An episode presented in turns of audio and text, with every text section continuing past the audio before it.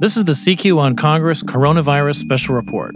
We are bringing you daily updates on the policy news you need to know from CQ roll call reporters in Washington. I'm Jason Dick. Today is Monday, June 29th. The toll of the pandemic is rising and shows no signs of abatement, especially here in the United States. There are more than 10 million known cases across the globe, and one quarter of all deaths have been here in the US. Masks, PPE, and PPP have all become part of the daily lexicon.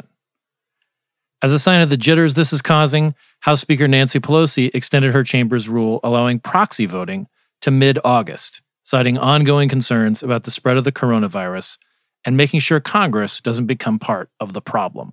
And in Jacksonville, Florida, where President Donald Trump is scheduled on August 27th to accept his party's nomination, city officials are now requiring people to wear a mask when out in public. The president chose Jacksonville after spurning Charlotte because health officials there insisted on measures to protect convention goers and city residents.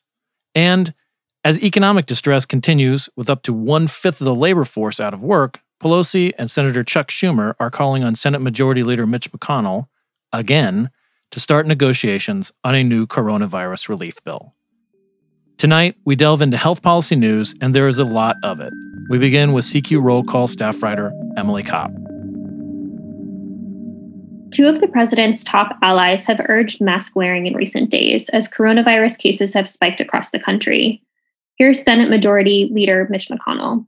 We must have no stigma, none, about wearing masks when we leave our homes and come near other people. Wearing simple face coverings is not about protecting ourselves, it is about protecting everyone we encounter. And here's Vice President Mike Pence on a visit to Texas over the weekend. The state is seeing crisis level hospitalization rates. We encourage uh, everyone to wear a mask uh, in the affected areas. And where you can't maintain social distancing, uh, wearing a mask is just a good idea. Those comments come just two days after Pence declined to say whether states should require masks. Though more evidence has emerged in recent weeks underscoring the benefit of wearing masks to cut transmission, Pence often declined to wear one.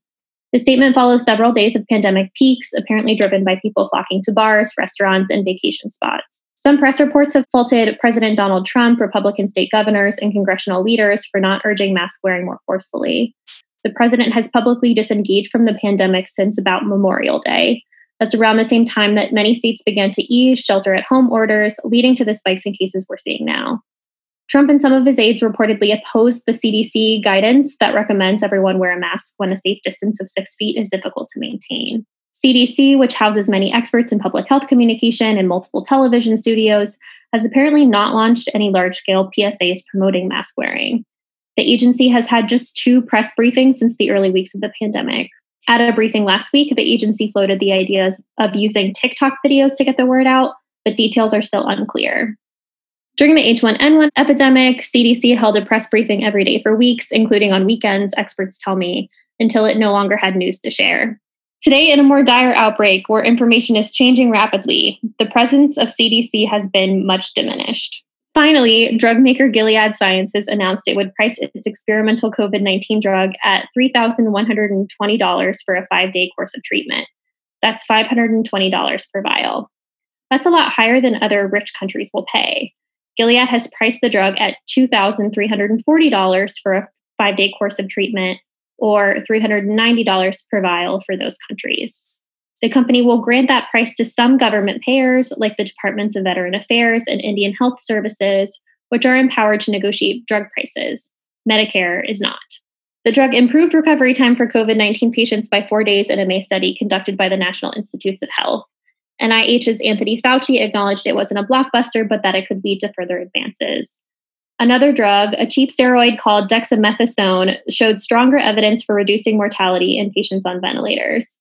Gilead says the price of remdesivir is a great deal given that it could reduce hospitalization costs faced by some patients by thousands of dollars. Patient advocates say Gilead's price is unacceptable, especially given that taxpayer dollars helped develop the drug and the dirt cheap cost of manufacturing it.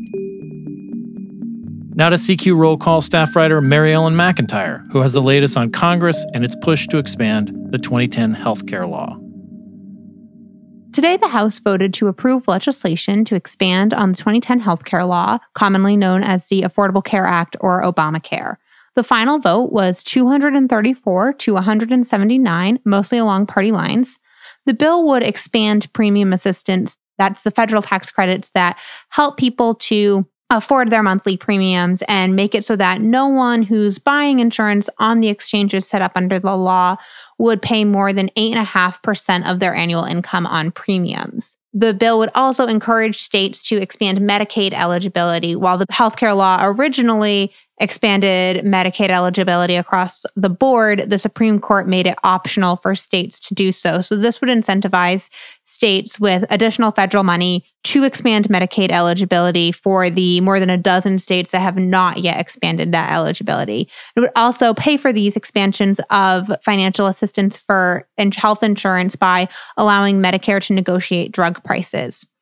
The House floor was a spot for a debate on this bill today where Democrats, you know, tried to draw a comparison with the Trump administration, which last week asked the Supreme Court to overturn the health care law in full. While the Democrats' bill is unlikely to get picked up for consideration by the Republican controlled Senate later this year, this bill and its passage was a way for Democrats to draw comparison with the Republican administration to show their position on healthcare at a time where health insurance and healthcare is even more of a top priority for people given the coronavirus pandemic. The issue is always set to be a top issue in the 2020 election this upcoming November. But with the coronavirus pandemic and people losing their jobs and with it their employer sponsored health insurance in some cases, more and more people are turning to the exchanges that were set up under the law. Federal data released last week showed that nearing 500,000 people have turned to the exchanges to purchase a health insurance plan in a special enrollment period after losing their coverage so far this year. So the healthcare law is an option that is there for people who have lost their job affiliated health insurance, although the administration has not set up a new special enrollment period for people to sign up for coverage generally if they don't qualify for a special enrollment period, which is something that Democrats have criticized in recent weeks. As the House has voted to expand health insurance, like I said, the Senate is unlikely to take up the bill.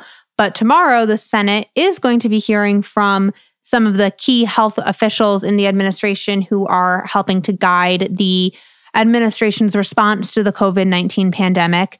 Dr. Anthony Fauci, CDC Director Robert Redfield, Assistant Secretary for Health Brett Giroir, and FDA Commissioner Stephen Hahn will all be back before the Senate Health, Education, Labor, and Pensions Committee tomorrow morning to testify for the second time in the last few weeks about how we reopen the country, going back to school and work. Um, and this comes as some states have paused their reopening because of the rising number of cases in many states across the country.